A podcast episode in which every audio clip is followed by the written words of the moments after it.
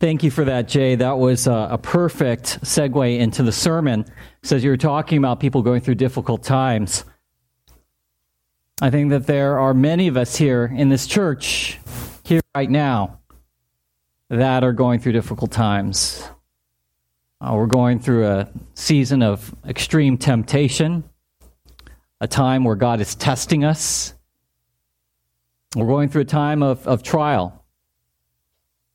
Maybe that trial has been something we've brought on ourselves. Maybe that's just kind of something that's been thrust upon us.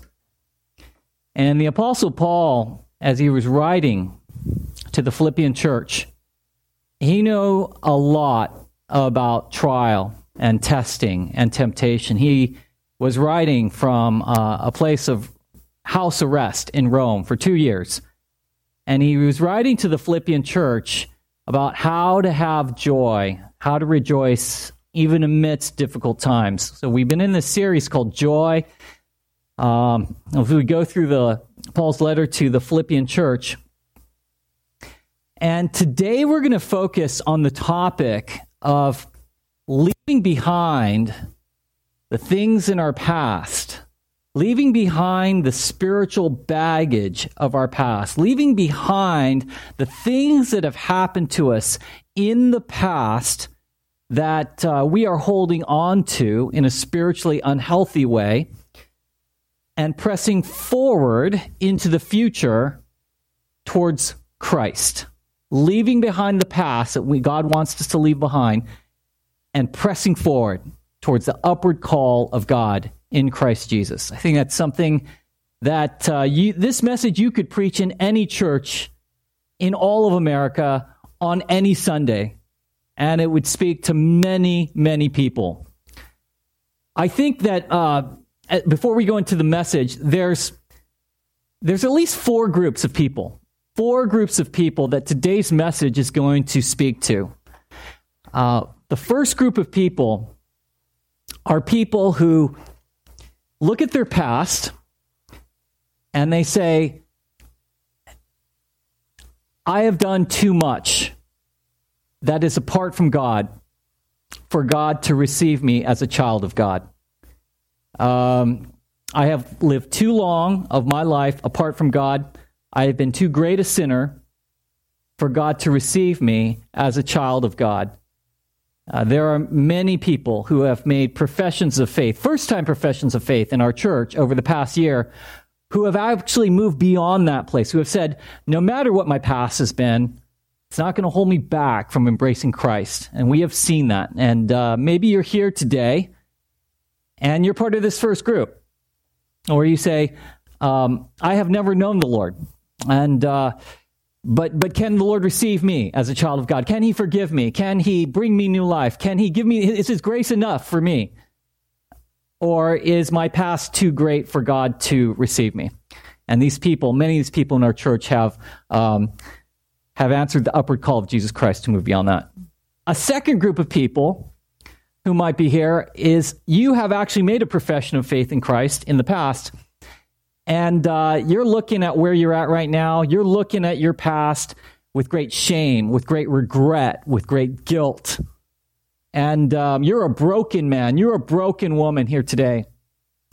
And even though you have a, a general faith that God exists, that God is for you, um, you're living in this place of what I would call you're a hopeless believer. You're a believer, but you're living with this sense of hopelessness to your life. I remember there was a, a young man who, um, who found out about our church. In 2016, we sent out a whole bunch of flyers to this area and a lot of times when you announce to an area that you're starting a new church, maybe you'll let the church know through some kind of, uh, you know, announcement. Oftentimes churches will say things like, we're a new church. Come visit us. Why? Uh, we've got all these great ministries. Why? Because we got this great program for your kids. Why? Because it'll just be a friendly, nice, comfortable experience. And we said, no, we're not going to say any of that. In fact, in 2006, when we announced that we were starting City Bible Church formally, we just announced that with two words. And those two words were start over. start over. If you are interested in starting over spiritually with God, then we're the church for you. And a young man got our flyer, and it sat there, he said, on his desk for about two months. And he finally decided to walk in the door. I remember the night that he walked in the door. He rededicated his life to Christ, um, moved away, went to medical school. He's getting married in the fall, and now his faith is in a much better place and he thinks he's giving testimony of testimony of how God has used this church to restore him. You might be like that young man here today, where you're a hopeless believer when you walked in the door today. You're a believer, but you're you're living with your past that is holding you back from having the hope of Christ in you. And this message is for you. There might be a third group of you that are here today, and what has really held you back is some kind of past, negative, uh, life draining, experience of a religious experience where you've been part of that and it has been negative in your life. I can think of several people who have walked in and out of our church over the past few years. One person in particular, when they walked into our church, was part of a cult before becoming part of our church. And this cult group that this person was a part of was she, she was part of for years. And it had taken her years to kind of get beyond that and say, you know, could people love me for who I am? Are they just here to control me or not? Or is God a God of freedom and, um, and holiness? And she found that through our church. And then there might be a fourth group of you here today. And for you, you're none of that. Your life right now is not going that bad. It's going pretty good. And for you, the whole idea of leaving behind the spiritual unhealthy, the baggage, the unhealthy passions, the un- unhealthy beliefs of the past to now move forward for the upward call of God in Christ Jesus. For you, this message is important because uh, you're going to find that oftentimes when your life is going well, that's one of the ways that God is saying to you, you need to use this season where your life is not is, is free from the encumbrances of massive trial, massive suffering in your own life. You need to use this season to go help other people. And that is why important that you press forward for Christ, not just for yourself, but for other people. So wherever you're at in that whole continuum, I think this message is for a lot of us here today. Forgetting the spiritual baggage that lies behind me in the past, straining forward in the present for the goal of the upward prize of God in Jesus Christ. So we're going to look at our passage today in Philippians chapter 3, verse 12 through 16. Let's stand together as we read God's word. And in Philippians chapter 3, verse 12 through 16, Paul writes this Not that I have already obtained this or am already perfect but I press on to make it my own, because Christ Jesus has made me his own. Brothers, I do not consider that I have made it my own, but one thing I do, forgetting what lies behind and straining forward to what lies ahead, I press on toward the goal for the prize of the upward call of God in Christ Jesus. Let those of us who are mature think this way. And if anything and, and if in anything you think otherwise, God will reveal that also to you. Only let us hold true to what we have already attained. Let's pray together. Thank you, Lord, that uh, for us who believe, we have attained Christ. Christ has made us his own.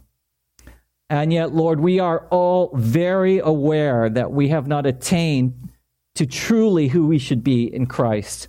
We are aware of all of the um, ways that the past has risen up like this zombie to drag us back into the grave.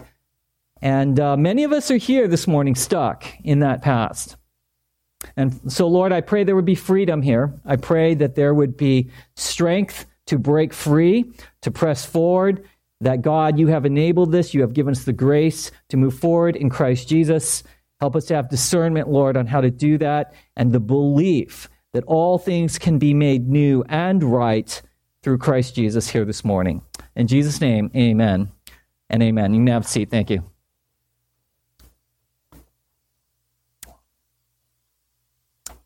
So today we're going to focus on this these two verses, um, verse 13 and 14. This is the, the primary focus of this message. The one thing I do, Paul said, forgetting what lies behind, straining forward, straining forward with the energy of an athlete, the focus of a soldier, straining forward to what lies ahead. I press on toward the goal for the prize of the upward call of God in Christ Jesus. This message is so important for you as a Christian because so many Christians get this wrong. So many Christians live out their faith in the past, trying to resolve everything in the past, trying to make up for everything in the past when Christ has done that. And they lose sight of what God wants to do in the present, and they don't focus on the future that Christ has for them in the in going forward. And so we don't want to be that. We want to move forward because Paul's exhortation to the Philippian church here was that he said in verse 15, a little bit later on, he said that um, if you're mature in your faith, you will look at your faith in this way in verse 13 and 14. In verse 15, he says, Those who are mature in their Christian faith look at their faith in this way. They forget the things that they need to forget in their spiritual past, their failures, their shortcomings, their sinfulness. That when you're in Christ, Christ is more concerned with where you're at at this moment, and he's more concerned with your commitment to going forward in the future, more so than what has happened in your past. Let me say that again. Christ is more concerned with what you're doing in the present and what you're committed to moving towards in the future towards Him than He is concerned with what has happened in your past. So Paul says this this is a mark of Christian maturity. That mature Christians move forward spiritually and know that uh, their past much of it needs to be let go in terms of their wayward behavior. And this is God's message, not just to the Philippian church, but it's his message to our church here today. It's his message to City Bible Church. It's his message to you. If you're here, and you are, the assumption is that uh, there are many of us here who need to hear exactly this message. So the question is this What spiritual baggage are you carrying with you right now? What spiritual baggage is, is creating a sense of spiritual poison in your soul at this moment? Some of you might be here and you are thinking back on this past week, this past month, maybe you're even going back years, years into your past, and there's not a day or certainly a week that you don't think, oh man, I was so stupid. How could I have been that person? That person is so embarrassing. I have so much shame and guilt about who that person was.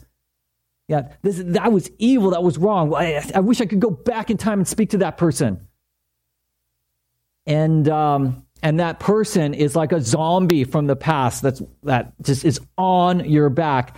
And it's stopping you. It's stopping you from experiencing the life of christ right now and going forward. And you are stuck. You are stuck week after week year after year in this place. Others of you it may not be this this this bad thing that happened in your past. It might be the opposite where you're here and um, you're like, I have been just this superstar in the past. I mean, do you even know? Do you even know um, how brilliant I have been in the past? All of my accomplishments. Do you even know, like, all my ministry successes in the past, Pastor? And um, if you knew what I know, I, I can look around at this room and I can give empirical evidence that uh, my life is better than most of the people in this room, that I have done more for the kingdom of God than many of the people in this room.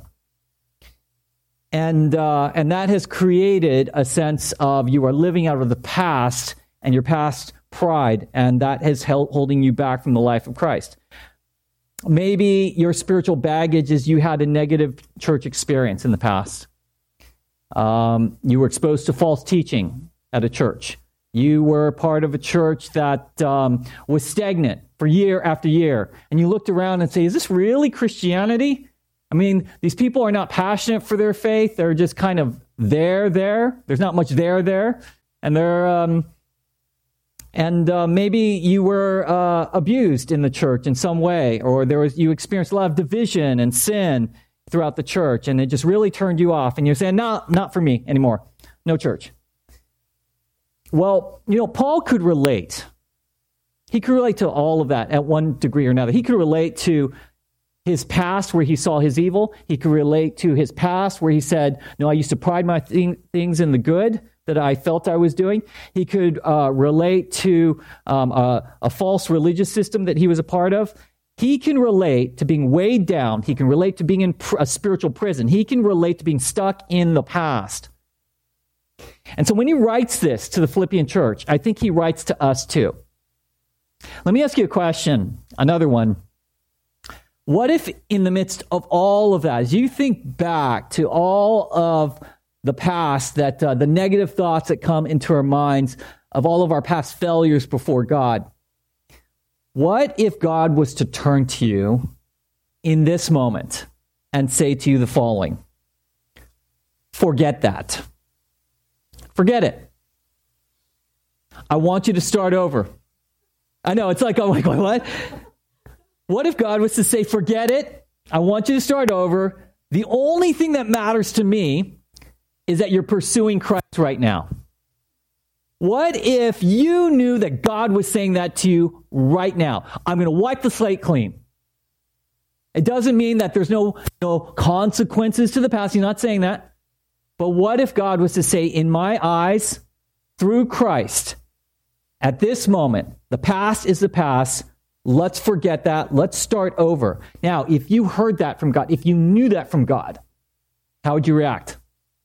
Would you say, well, that's, that's freeing. that's awesome.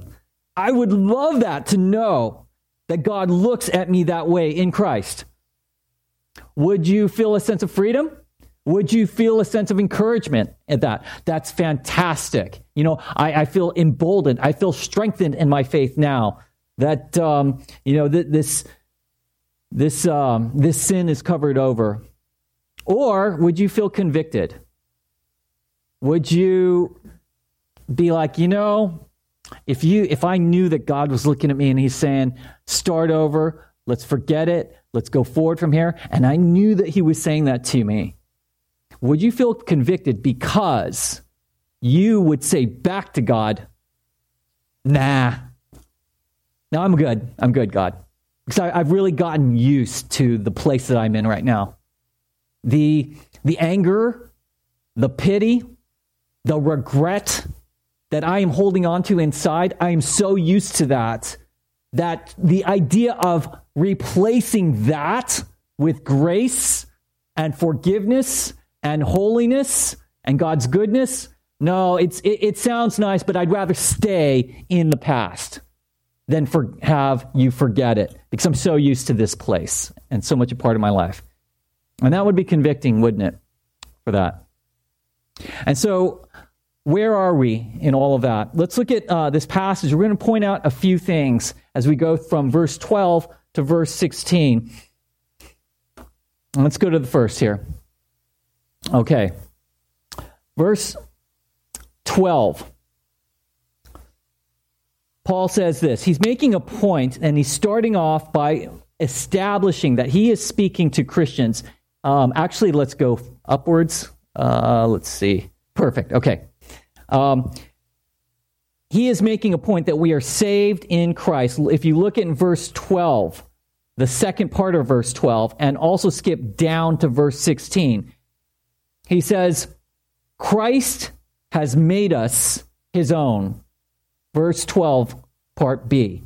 Skip down to verse 16. Let us hold true to what we already attained. Point one Paul is establishing that who he's speaking to first is the church. He is speaking to professing believers who have uh, had Christ in their life. Christ has made us his own, verse 12. Verse 16, believers who are holding true to what we have already attained. We have already attained a relationship with Christ. So everything he says after this point is to the people who already have the presence of Jesus Christ and the power and the person of the Holy Spirit living within them to make possible everything he's going to say after this point. So let's move on.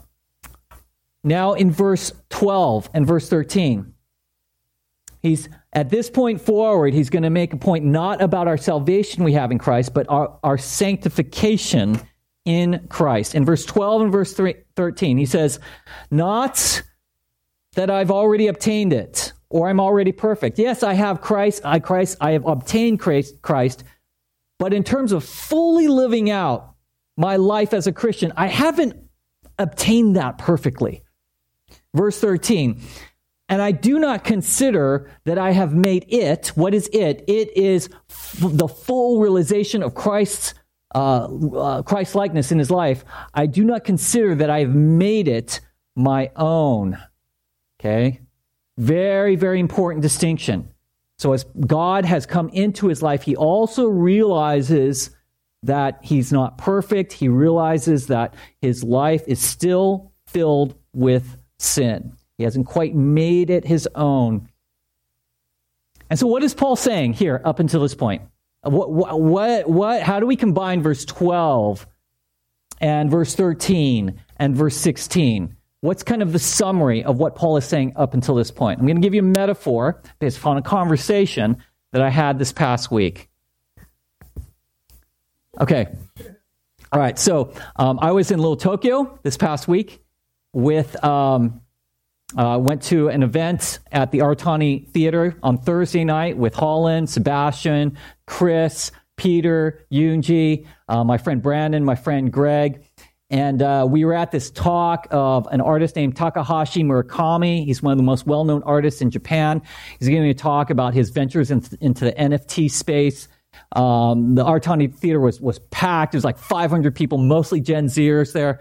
Um, and uh, and we were there and, and after we went to go eat me chris and my friend brandon at spitz which is on second street in little tokyo and um, I was telling them, oh yeah, I used to love like playing with Japanese toys and watching these Japanese uh, shows as a kid. Uh, these probably will not mean anything to you, but they meant a lot to me when I was, you know, in elementary school. I used to watch shows like Kikaider, Johnny Sokko and his giant robot, um, Go Ranger, um, Ultraman um, Shogun Warriors, and these were all shows I would watch as a kid. Uh, by the way, Power Rangers was a blatant ripoff from the show I used to watch as a kid called Go Ranger. They copied the show exactly. You may not know that, but I have the proof. Okay, it started with these Japanese, you know, shows, uh, and they were basically uh, Go Speed Racer, Mach, uh, Go Go Go, all of these shows, right? And and so we we were talking about one of the shows. I go, hey, hey, did you guys have you guys ever seen the movie War of the Gargantuas? And like, huh, what's that? War of the Gargantuas was one of the greatest Japanese sci fi movies ever after the original Godzilla movie. And, um, and so I actually rewatched it this week. Um, and so in this movie, and then we're going to get to how this relates to Paul. The movie goes like this. It takes place in Japan. There's these two scientists that raise this one, um, uh, you know, like orangutan kind of figure, the, the, the orange one. Hadn't seen him in 40 years or a long time. And then um, all of a sudden, this green uh, gargantua, like large Godzilla sized orangutan, shows up on the coast of Japan, kills a ship, starts terrorizing the city.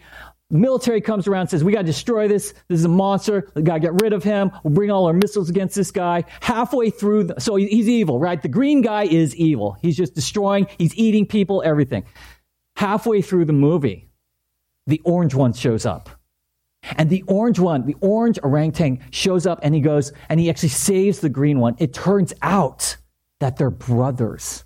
See, they thought there was only one, the green evil one. Turns out that there was an orange good one now. They're brothers.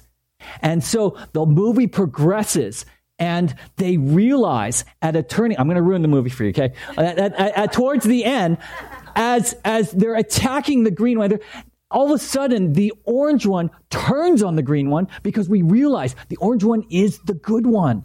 He still looks like this monster, but, and he ends up fighting his brother, and they die at the end of the movie. All right? What now? It's one of my favorite. What Paul is saying here, as a metaphor, is a lot like the movie, The War of the Gargantuas. Think about it. Okay, he is saying that in the past, we all used to be like the green gargantua. Okay, we were evil through and through. We were ugly on the, this is what we look like on the inside. Okay, if you were to take a spiritual x-ray machine of who we were as sin, we're the green guy. You know, we devour people. We're ugly. We're out of control. Sinfulness to the core. But when you come to know Christ, you have a complete change in identity. You're no longer the green evil. You're now the orange, good orangutan monster. Now, you're not perfect yet. You are completely different. You still look ugly at times, but uh, Christ in you has changed you from the green to the orange, even though there's some ugly parts that still look at. You're fundamentally different. And this is what he's saying. We have, we, Christ has made us his own. We're orange. We have already obtained Christ. We're orange. But we haven't quite become perfect because even though we're the orange monster, there's this part of us that's still kind of ugly you know, from our past. It's like clothing us with this dirty coat, but we got to move forward in Christ. I hope that worked for you. It totally worked for me. Okay, that totally worked. But maybe you had to grow up with these movies. Um, so let's move on. And those were the scientists. All right, so now he says this in verse 13 forgetting what lies behind. Forgetting what lies behind. One of the marks of a mature Christian is that you have obtained Christ, you realize you have not been perfected in Christ, and so the road to being perfected in Christ, even though we never quite get there until he returns, is to first forget what lies behind. Now, let me unpack that. What does it mean to forget what lies behind in your spiritual walk? For Paul what that meant. If you go back to verse 4 through 6, earlier on in the chapter, we talked about this last week. In Philippians chapter 3, verse 4 through 6, Paul said, he gives his list of credentials. I myself have reasons for confidence in the flesh. And this is where he had both seen himself as good, but he now realizes how evil this was to place his confidence in his own accomplishments above Christ. He said, Hey, you know what? I, I was circumcised. I was a people of, of, the people of Israel, Hebrew of Hebrews. Um, I was devoted to the law. I was zealous. I was persecutor of the church, etc. And I was blameless in terms of works righteousness. When Paul says in verse 13, I want to forget what lies behind, this is specifically what he's talking about. He's talking about what he had previously said in verse 4 through 6. He's saying, you know what? I look back on my past in two ways. It seemed like a pristine resume of all these good things of who I was and what I did, you know, Hebrew of Hebrews, zealous for the law, etc. It was pristine, it was good, but secondarily and at the same time, I now see that as rubbish. I now see it as cow excrement. He's saying both at the same time. Okay. Now, this is what it meant for Paul.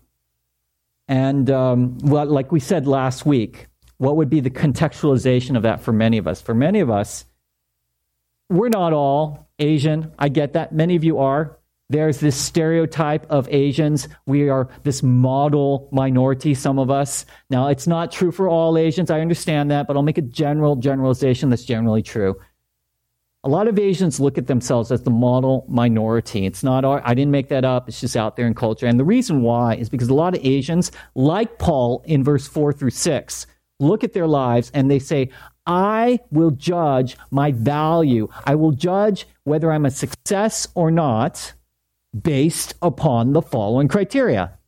What school did I go to? How much money am I going to make? Am I married? Do I have kids? What does my house look like? Um, do, am I just seen like as a model citizen and respected? And if I have those, oh, and if my kids are good in music and sports, all the better, right? Oh, if they if they're well known, and we tend to look at that and say that is the basis for my righteousness. If I have that, and if I get Christ on top of that, that's great. But really, it's like this other stuff that is my definition of success. That is really how I determine whether God is for or against me. If I have checked off all the, just like Paul. Paul checked off all the boxes, and uh, he now realized with Christ, that's not really what it was about. He, he was actually pretty embarrassed about that stuff at that point. So that's what it would have meant for Paul. Forgetting what lies behind. Now, for us, we're not Paul.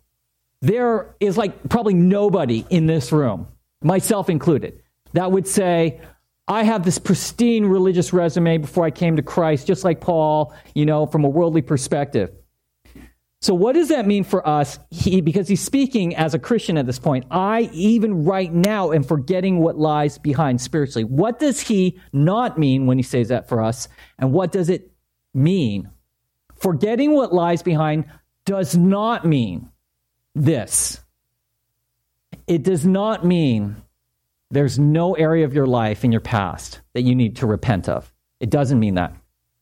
Forgetting what lies in your past does not mean there is no instance in your life where you might need to reconcile with someone in your past. That's not what it means. Forgetting what lies behind does not mean that um, it doesn't mean that you are to forget all of the biblical doctrine that you learned in the past, or even you were to forget God's faithfulness in the past. It doesn't mean that. And finally, forgetting what lies in the past does not mean, it does not mean that you are to now forget the evil people that you were associated with before you came to know Christ. It does not mean that you were part of this this uh, foolish, reckless behavior in the past, and you to just forget, oh, that you were ever part of that, and now you're going to go return back to that life because you forgot about it, and now you just go back to it like a pig returns to it, dog returns to its own vomit. That's not what Paul is talking about here. What he is talking about for us when he says this, I forget what lies behind, is he's talking about this. I will forget that um, my value before God and my value as a human being is not based upon my worldly success. It is not based on any success I have had in ministry. Oh, you don't know how God has used me in the past, how much fruitful my ministry has been, how much theological knowledge I, have done. And so I take great pride in that. He, he's saying he doesn't base his value on that. He is also saying to us that um, forgetting what lies behind, what does that mean for us? It means that we are to forget the spiritual grudges that we have had in the past. We are to forget and leave behind the bitterness that we have had in the past. Um, we are to leave behind all of the ways that we have um, been involved in shameful behavior, behavior that elicits great guilt in our life. And um, because Christ has covered over that. His blood has covered over that. Now, it does not mean that those things did not matter. It does not mean that there are no consequences for those actions. It does not mean that um, there are not actions that we need to take to make those situations right. It does not mean that we need to not turn from those things in our past. What it does mean, though, is those that the foolishness of our past, the recklessness of our past, the times that we have fallen short and been hypocritical towards the Lord, the times that we have been involved in shameful, lawless behavior in the past, that that is not to define who you are today, and it is not to hold you back from the life that Christ wants for you going forward. And, um, and certainly, if you're here today and you don't know Christ, it is not your past, whatever you've done, whoever you've been in the past, that should not hold you back from giving your life to Christ, even this day. Christ's grace, God's grace, is greater than your failures. Do you believe that? Do you believe that God's love and His grace and His forgiveness is greater than any failure, evil in your life in the past? It is. It is. And so when Paul says, forgetting what lies, think about this, you guys. When Paul's saying, I forget what lies behind, think about who he is. All right? We know that according to Acts chapter 8, we know that who Paul was. Um, and, and, Paul is writing uh, this epistle.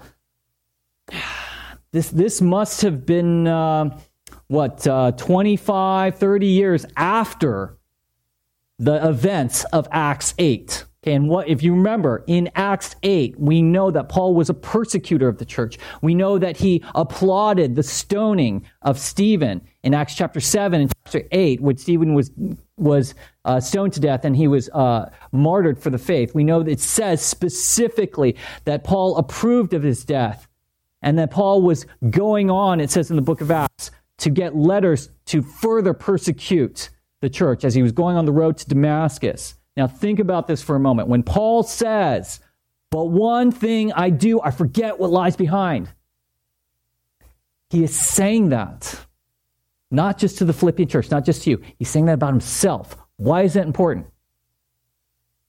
Paul realized, follow me on this, Paul realized that the grace of God was big enough to forgive him of his past. And what was his past? His past was involved in killing people. His past was involved in persecuting the body of Christ. And I don't know what you've done in your past, but whatever you've done is not worse than what Paul did when he said these words about himself.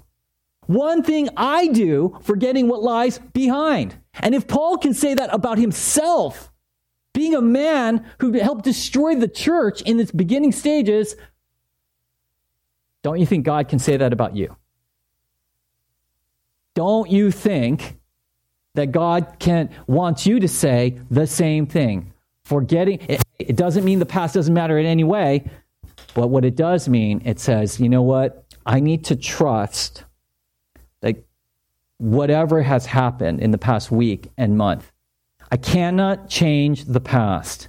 And it doesn't mean it doesn't matter. What it means is what God wants for me at this moment, on this afternoon, at this service at 425, is he, wa- he wants me to say, okay, I'm going to um, not let what has happened stop me from embracing the Lord.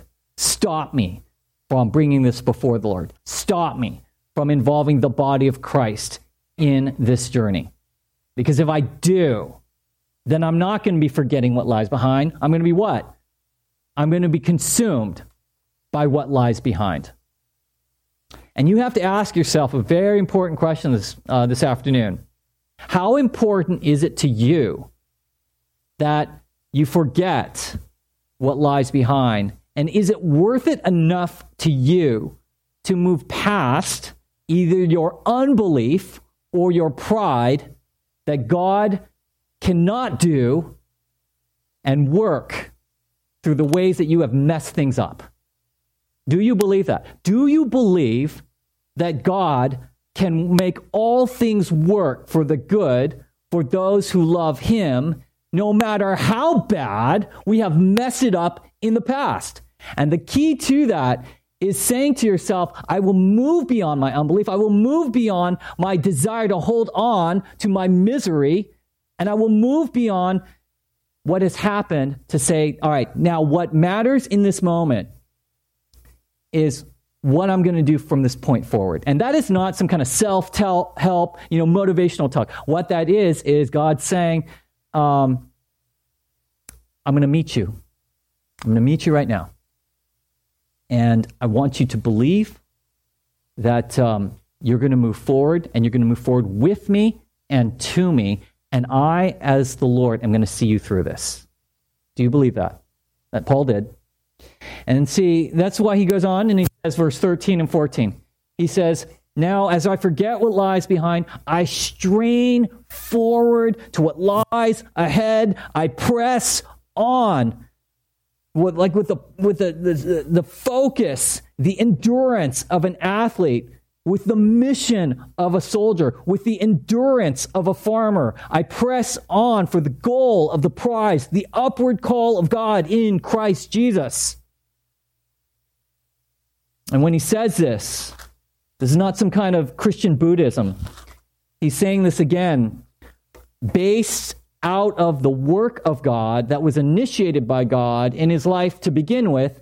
And now, out of that, that has transferred him from the green gargantuan to the orange gargantuan, now he's pressing forward as the orange gargantuan. In Philippians chapter 2, verse 12 and 13, we, uh, passage we looked at uh, a month or so ago, he says, um, verse 12, verse 13 of chapter 2, Therefore, my beloved, as you have always obeyed, Actually, let's go to verse 13 first, and then we'll re- re- read verse 12. He said, verse 13, For it is God who works in you, both to will to and to work for his good pleasure. Verse 13, God is at work for his good pleasure. Now go to verse 12, chapter 2. But therefore, my beloved, you was always obeyed so now, not only in my presence, but much more in my absence, work out your own salvation with fear and trembling. Work out your salvation with fear and trembling, i.e., strain forward to what lies ahead. Press on the goal for, to the goal of the prize of the upward call of God in Christ Jesus. So, at this point, you should be asking yourself, this question. Well, what does that mean? What does that look like? What are you talking about? Yes, I understand. You're with, I'm with you, Pastor. Press forward, upward call of God to win the prize in Christ Jesus. Uh, so, so what does that look like in real life? How, how, do I do that? So let me give you briefly five pastoral pieces of advice to help us to help us move forward towards the upward call of God in Christ Jesus. Five pieces of pastoral advice. Number one is to realize that in the Christian faith, the Christian faith is a forward, future looking faith. And in order to do that, in order to move forward in the present towards the future that God has for you, the first thing you need to do, number one, is you need to move away from evil people.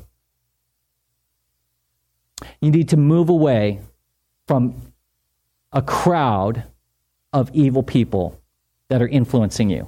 Is that the workplace? Is it relatives? Is it friends? whatever that might be. I'm not saying if, that's happening in your own family, I'm not saying to go get a divorce. I'm not saying that. What I'm saying is, in general, if you want your Christian faith to move forward, it's very difficult for that to happen if by your own volition. I'm not talking, if you're in the workplace and you got evil people in work, sometimes you can't do anything about it. I get that, right? But when you have a choice on who to hang out with, and in that area of your life where you have a choice of who to hang out with, and you're choosing to hang out with evil people, guess what? Do not come to God and say, I want my life to move forward towards Christ Jesus if, if the environment that you're in is working counter to that. Proverbs chapter 13, verse 20 says this He who walks with the wise becomes wise, but the companion of fools suffers harm. He who walks with the wise becomes wise, but the companion of fools suffers harm. Who you hang out with will determine your character.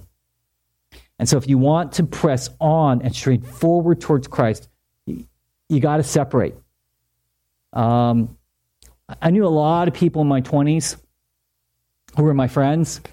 Um, fun, fun guys, you know, guys that just embraced me, friends. And um, kind of went to church sometimes, uh, went on vacation with this group of friends, hung out with them, played sports with this group of guys, met, went out to many meals with this particular group of guys. I don't see them anymore.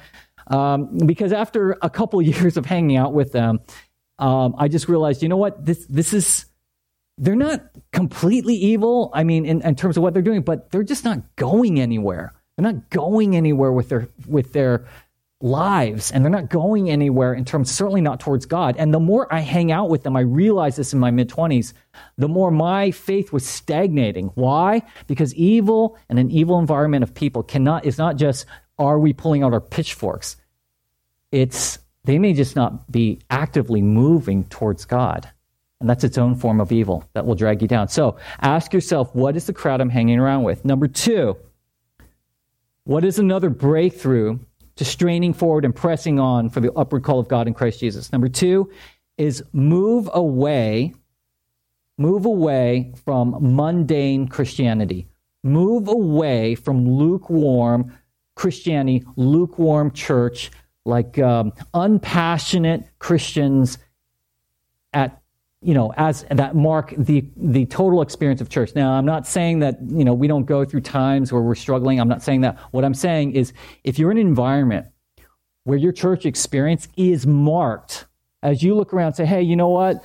These other Christians are good, but um, it's really like this kind of bare minimum, lowest common denominator expression of Christianity."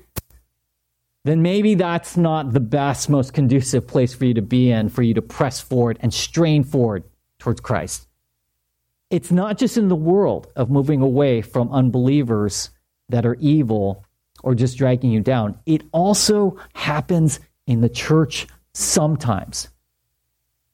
Sometimes you can find yourself in a church environment where people can be believers and it doesn't mean everyone has to be a martyr. What it means is that there's a culture in a church that can happen where it it over time dulls your faith into conformity and um, ineptitude and atrophy. You know, you most of you are too young to know this. I'll just summarize it with the bottom line. Over the past 30 years in America, here in the Western context, in the American church, and you know, certainly throughout Europe, they went through this before us. Uh, for the past 30 years, there, there has been this co- kind of overall macro mindset that has been taught to pastors, a lot of pastors in the American church, that you have been the unfortunate um, victims of. And I know this because I've seen the books, I've seen the conferences, I've heard the talks over three decades. And it goes like this um, it, it's created a culture here in America that has been counterproductive, counterproductive to you pressing forward, moving forward, and straining forward, and just fighting for the upward call of Christ. And that church culture looks like this. Um, a lot of times, church leaders are taught, say, hey, you know what? If you want your church to grow, if you want your church to combat the, the onslaught of a post Christian culture, what you need to do is to establish a church culture that requires the bare minimum of Christians. The bare minimum. If they just say they believe in the bare minimum of the faith, that's almost good enough. And if you can just keep them coming to church, um, here's what you do you, uh, you let them define themselves as spiritual consumers. That's where we get the term church shopping, by the way, right? I will shop for church because I see myself as a church consumer. And so they see, people will see church as a place to just consume religious goods and services to be served. I'll come, I'll hang out for an hour and a half a week, and then I'll leave. And that's my experience of church because it requires a bare minimum of me.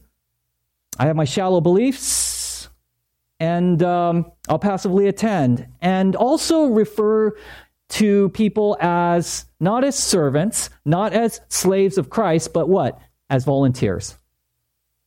That's why we don't call you volunteers at this church. Volunteers is a term that communicates that uh, you are busy people. Can you volunteer a few extra moments of your time when you have it, like you volunteer at the soccer club, you know, your kid's soccer team or the PTA or whatever? No.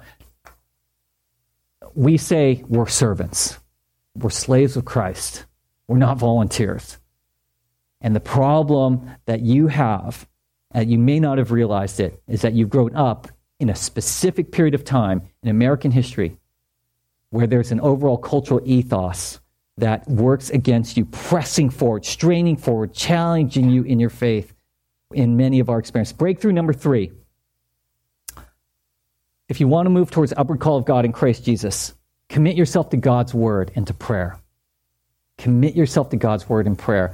Hebrews chapter 4 says that God's word is active, it's living, it's sharper than any double edged sword. 2 Timothy 3 says that it will equip you for every good work. This is the one book in your life that's spiritually alive. Every other book is just a book. It's the only book in human history where the very words of God speak into your soul and can change it. And you commit to God's word, it's dynamic and moving. And we commit to prayer, and that gets our spirit in line with the movement of the Spirit. And you want to move towards Christ. Um, where, what role does the Word of God play in my life? What role does prayer play in my life? Breakthrough number four get around other believers that are moving, get around other believers or get around a church that's moving with Christ. Get around other believers or a church that are moving with Christ. Our church is moving with Christ. Um, I'm going to give two pieces of advice to you friends and dating. I made a decision when I was 23 years old. Um, and I basically said this. I was about 23, 24. I said, the criteria that I'm going to use on who I spend time with, who I hang out with as a follower of Christ, will be one of two types of people. And if the people that I come across fall into either one of these categories, I'm going to try and hang out with them. Category number one I said, Who are the people who are growing as disciples in Jesus Christ? Who are the people who are making disciples of Jesus Christ. And if I found people who are growing as disciples and making disciples of Jesus Christ, I wanted to attach my life to their life. The second group of people was all right, if they're not growing and making disciples, then who is open to becoming a disciple, who's not currently a disciple of Jesus Christ? And if people fell into one of those two categories, those are the people I hung. And you know what? My life moved forward spiritually. My life moved to the upward call of God in Christ Jesus. Why? Is because I was moving with people and attaching my life to people who were what? Whose lives were moving towards Christ. And so I said that criteria more so than what race we were, what socioeconomic status we were, if we've shared the same love of, you know, hobbies or whatever it was. That other criteria was far more important to me than uh, the other things. Not that those things don't matter, they do to some extent.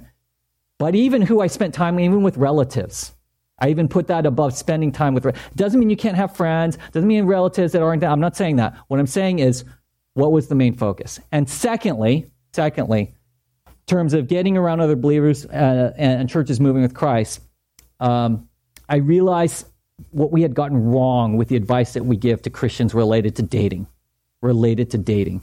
See, we have a bad um, way of communicating to Christian singles who to look for, the criteria to look for when you're looking for someone to date or to marry. What we tend to do in the church is we say, if you are a Christian, what you should look for is someone who says they are Christian and someone who goes who says they go to church or who attends church.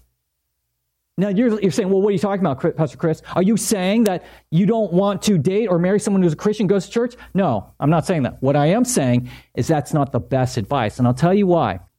Is because I've now lived long enough, and many of you have as well, where you will know that you have seen people who say they are Christian and they aren't really Christian.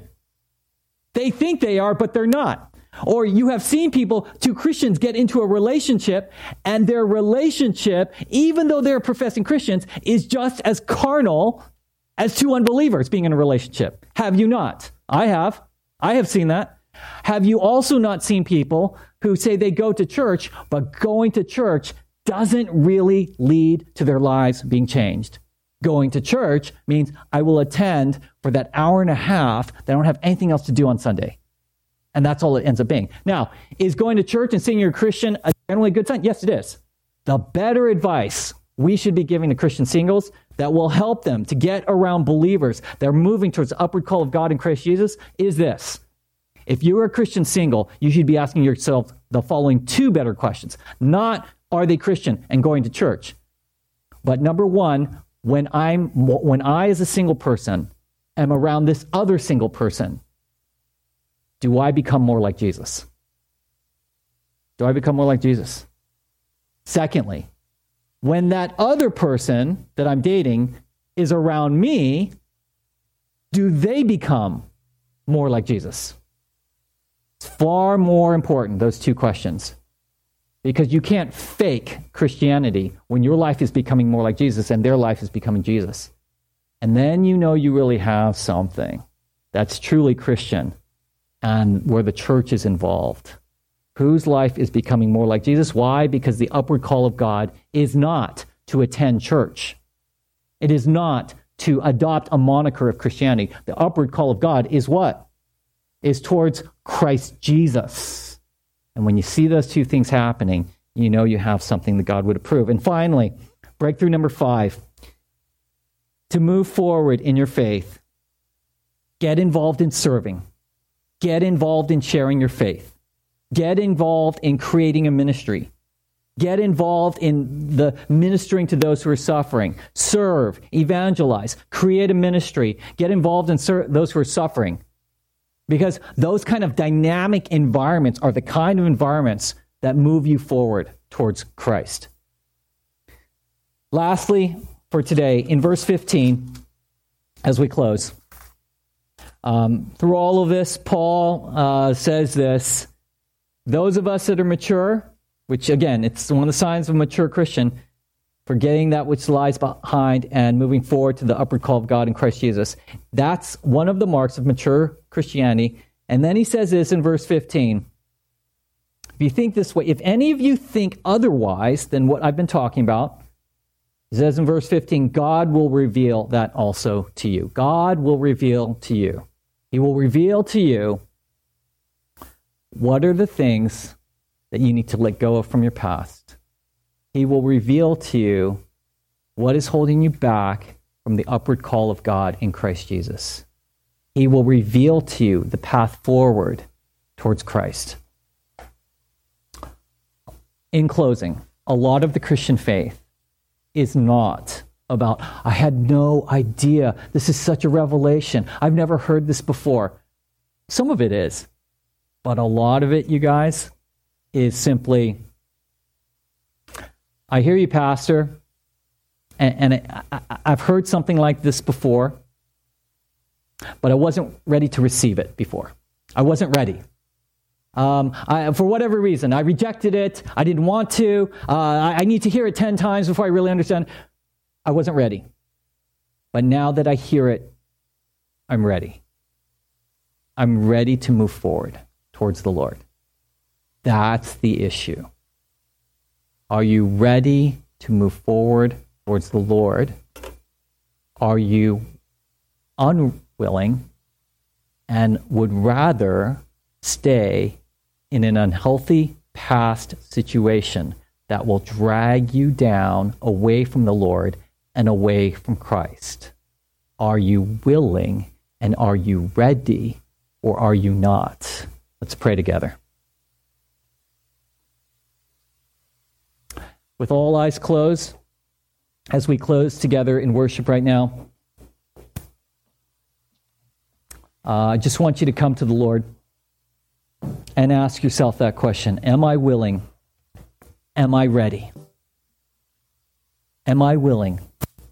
Am I ready? I want you to ask the Lord, Lord, if I think differently, will you reveal that to me? And uh, the past is a powerful thing. The past 24 hours is a powerful thing. The past from years ago is a powerful thing in our lives. And uh, it shapes us, it scars us. It may have uh, change some of the trajectories of some of your lives. And it's not to say that God is going to fix that in, in a snap of a finger. But it is to say, God, I move forward towards Christ Jesus because I need Christ. I need Him to overcome the past. I need Him to take the past and um, and see me through this, and to take the wreckage and the rubble of my past. Does any of you have wreckage and rubble in your past here today? To take that, Lord, and to make all things work for the good for those who love Him.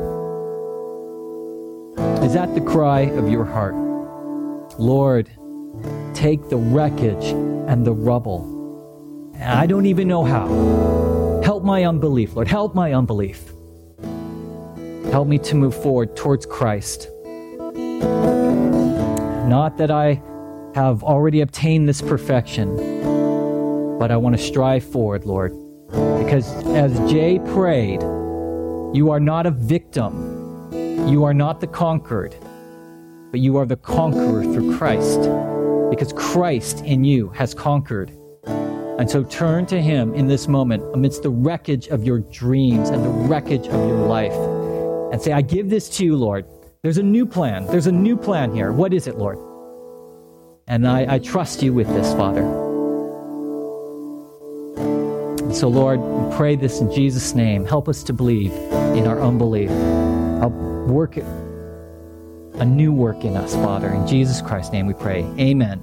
Amen. Let's all stand together and we'll go ahead and close.